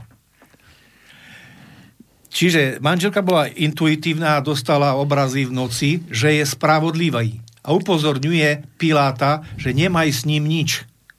Hej? Že neublíži, neublíži mu, lebo je spravodlivý. Tak keby to bolo chcené, tá, tá smrť, ako stále hovoríme, tak tá veta by tu nebola. Je to, bola, je to úplná obhajoba vlastne, e, že, že sa zlý e, skutok stal, že, to, že vražda nebola chcené. No a ešte tu mám niečo. Pavol, 30 sekúnd. Viem, že máte toho veľa. Možno by bolo dobre ako prijať pozvanie od Pavla Pakoša k no, ktorý by sa, by sa k tomu vyjadroval. Dobre. Po, ešte je tu posledné ponaučenie apoštolom. A je tu taký odkaz, že v jeho mene sa bude všetkým národom počnúť od Jeruzalema hlásať pokanie na odpustenie hriechov. Vy ste toho jeho svetkami tu je taký odkaz a zamyslíme sa nad tým slovičkom, že sa bude hlásať pokanie na odpustenie hriechov. Pokanie to znamená ako olutovať a je to také kajanie, hej, to už ja ako dokladám, pokanie. Čiže kajať sa a robiť e, olutovanie. Ale nepíše sa tu, že spovedať sa, len, len o kajaní na odpustenie hriechov. Keby to bolo odpustenie hriechov, tak by tu bolo nejako naznačené, že vyspovedať sa alebo nejako podobne. Nie je to tu. Hej? Takže hm, apoštoli dostali ako káza túto vetu, že majú tu je doslova napísané, že hlásať pokanie na odpustenie hriechov. Žiadna spoveď sa tu nespomína. Pavol, musíme to strihnúť. Veľmi nerád do toho zasahujem. Viem, že máte ešte veľa tej príprave, ale žiaľ, čas je neúprostný. Ešte v krátkosti k mailu náš Vlado sa pýtaš e, niečo ohľadom vysvetlenia blahoslavenstiev. Ja len v krátkosti poviem, Vlado, my sa tomu venujeme v našich reláciách, keď pozriete do archívu, začali sme 94. a 96. vydanie, takže tam máte prvé, druhé, budeme v tom pokračovať, verím, že áno, v novom roku. No a ešte náš stály poslucháč Vinetu chcel niečo, aby pán Najman povedal niečo k Vianociam, opäť len také krátke odporúčanie. Odporúčam pustiť si 64. vydanie relácie, ktoré bolo 22.12.2017 kde sme sa k tomu vyjadrovali. Milí poslucháči, pokúšali sme sa opäť poskytnúť istý pohľad na udalosti, ktoré sa udiali pred 2000 rokov. Rovnako sme tak sa snažili vecne reagovať na uh, názory Pavla Pakoša. Takže Pavol, srdečne vás pozdravujeme. No a milí poslucháči, a aby sme dosiahli harmóniu, musíme v ňom rovnovážne uplatňovať princíp lásky a rovnako aj princíp spravodlivosti a nezabudneme, že Boží syn Ježiš neumrel preto, aby ľudí spasil svojou smrťou na kríži, ale preto, aby útekom nespochybnil hodnotu prinesenej pravdy, ktorá jediná môže zachrániť život človeku, ktorý sa dobrovoľne rozhodne podľa nej žiť. Kto sa dobrovoľne nerozhodne prijať pravdu, nech si vštepí do duše, že bude pre svoju neochotu aj napriek Kristovej smrti pre spásu svojej duše stratený. To je od nás úplne všetko, keďže sme v období Vianoc želáme vám pokojné a poženané Vianoce plné lásky a ticha, prežite ich v pokoji, a verím, že sa budeme opäť počuť v novom roku. Lúči sa s vami Tomáš Lajmon, Pavol Strojmír. Ja už iba krátke prianie. Aj, nech sa páči. Mm, takže ďakujem. Tak, taktiež prežite pokojné sviatky a ak sa vám to bude dať, tak mm, si nájdime všetci čas na to, aby sme si vnútorne ujasnili podstatu, pre ktorú sme sa smeli narodiť na túto zem, pretože v tom spočíva zdár a požehnanie v celom našom ďalšom bytí, v celom našom ďalšom roku, ktorý nás čaká, ale nakoniec aj v celom našom živote, ktorý smieme prežiť. A prajem, aby sme sa odkazu Ježišovho života dotkli svojim duchom a svojim srdcom, pretože to je ten jediný dotyk, ktorý môže oživiť nášho ducha. A nezabudnime, že v tomto čase platí viac ako inokedy, že kto hľadá, nájde, kto prosí, dostane a kto klope, tomu sa otvorí. Takže to je od nás všetko. Tešíme sa opäť na vás. Do počutia.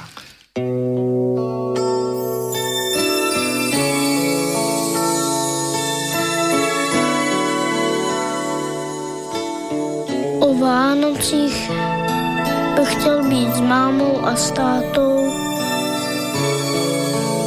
A hlavně, aby jsme se měli všichni rádi. Země plná světa dílů, států, co postráceli sílu. Všichni se ptají, proč svět je dneska samej hřích. Lidi, co lásku nepoznali, a děti, co je mámy vzali, děti, co nikdy nezažili, je smích. Jedním je fajn a druhým špatně, jiní si vzpomínají matně, jak mohli v klidu s láskou v srdci tady žít. Jeden se za druhého stydí, proč bratr bratra nenávidí je jeden pramen, z něhož dá se voda pít. Všude je chleba o dvou kůrkách, každý má svůj osud v rukách. Nad každým z vás, jak nade mnou, snad anděl strážnej musí být. Pane můj, půlnoční,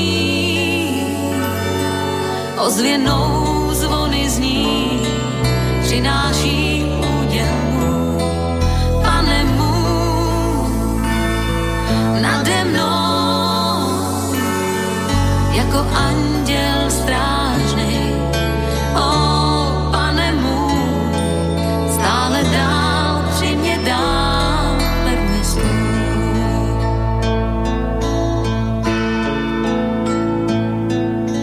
všechny, co je trýzní bída, tak jak den se se dnem střídá.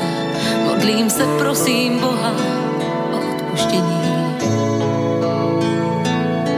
Ať skončí tahle doba hrozná, ať každý z vás svou lásku pozná, ať každý pozná, co je duší souznění.